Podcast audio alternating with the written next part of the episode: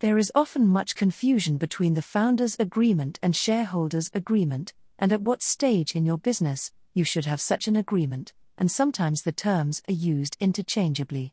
In simple terms, a founder's agreement seeks to establish the basics of the business, such as the roles and responsibilities of the founding team, equity ownership and vesting, and IP ownership, and this founder's agreement is also simply a form of shareholders' agreement used at the initial stage and will usually be replaced by a shareholders' agreement when the business takes on more shareholders, e.g., due to additional funding.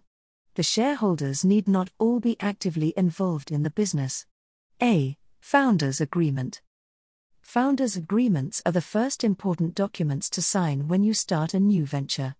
In the initial stages of your business, when getting it off the ground, it is vital to have a clear agreement with your co founders about the key issues that will achieve the business's objectives.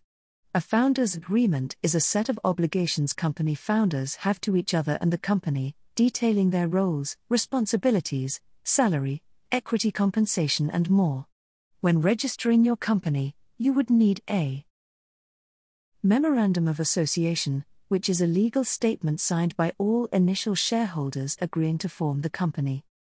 Articles of Association, which are the written rules on running the company. The benefits of having a founders' agreement in place are aligns expectations. Having a founders' agreement in place is a good opportunity to speak frankly to your co founders at an early stage about the specific matters underpinning how the business is to be run. Resolve issues. Having a founders' agreement in place helps in resolving future potential issues. Good governance. Even though company law is in place, it is best to set out roles and responsibilities at the outset. Three fundamental issues you should consider in your agreement are Roles and responsibilities A co founding team needs to collaborate, but it does not mean that everyone should be in charge of everything. Roles and responsibilities should be divided accordingly. Time It is important to establish what time commitment each of you is expected to make, like the minimum number of hours per week you should all be investing in the business. Equity and vesting This can be a delicate topic, and you must agree on how the equity will be divided to make sure there is absolute clarity about who will get what when the business launches. Not all co founders necessarily need to take the same share. Again, it would be best if you thought about the value attached to the work and funding, if any, each founder is putting in. B. Shareholders Agreement. The shareholders agreement is an effective legal action to complete the relationship between shareholders. Its legal force is less compared to that of the Articles of Association, so it must be made clear that it would override them if there is a conflict and it remains confidential. Content of the Shareholders' Agreement Apart from the elements related to the operation of the shareholders' agreement, duration, termination, etc., the main clauses that are generally found are as follows The Preemption Clause if one of the shareholders or heirs on his slash her death wishes slash wish to sell his slash her shares, they will have to offer them as a priority to the other shareholders. The approval clause the agreement of the shareholders must be obtained before a shareholder can proceed with the sale of his slash her shares. The cap on the shareholdings the purpose of this clause is to provide that none of the signatories can hold more than X percent of the company's capital. Usually, the founding shareholders keep the majority shareholding. Resale right If the majority founding shareholders receive an acquisition offer, they must ask the potential buyer to extend his proposal to the other shareholders. So everyone leaves the company at the same time.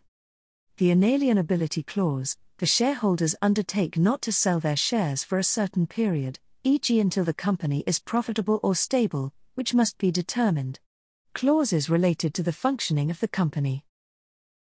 The Unanimous Agreement Clause this clause makes it possible to provide that certain important decisions at the company level, to be specified, require the unanimous agreement of the shareholders.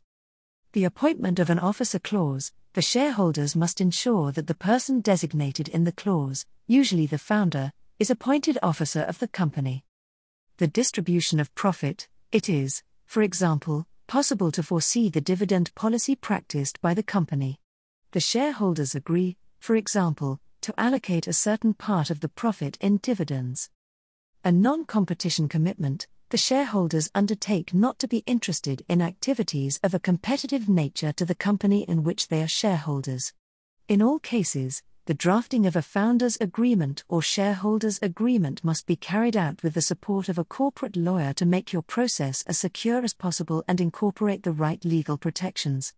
Contact help at bizlawuk.co.uk or WhatsApp us on 07583452230 if setting up a company and we can assist in bespoke drafting of such important documents or visit www.bizlawuk.co.uk to find out more about how we can help you. Follow our useful social media posts, like and share to help others.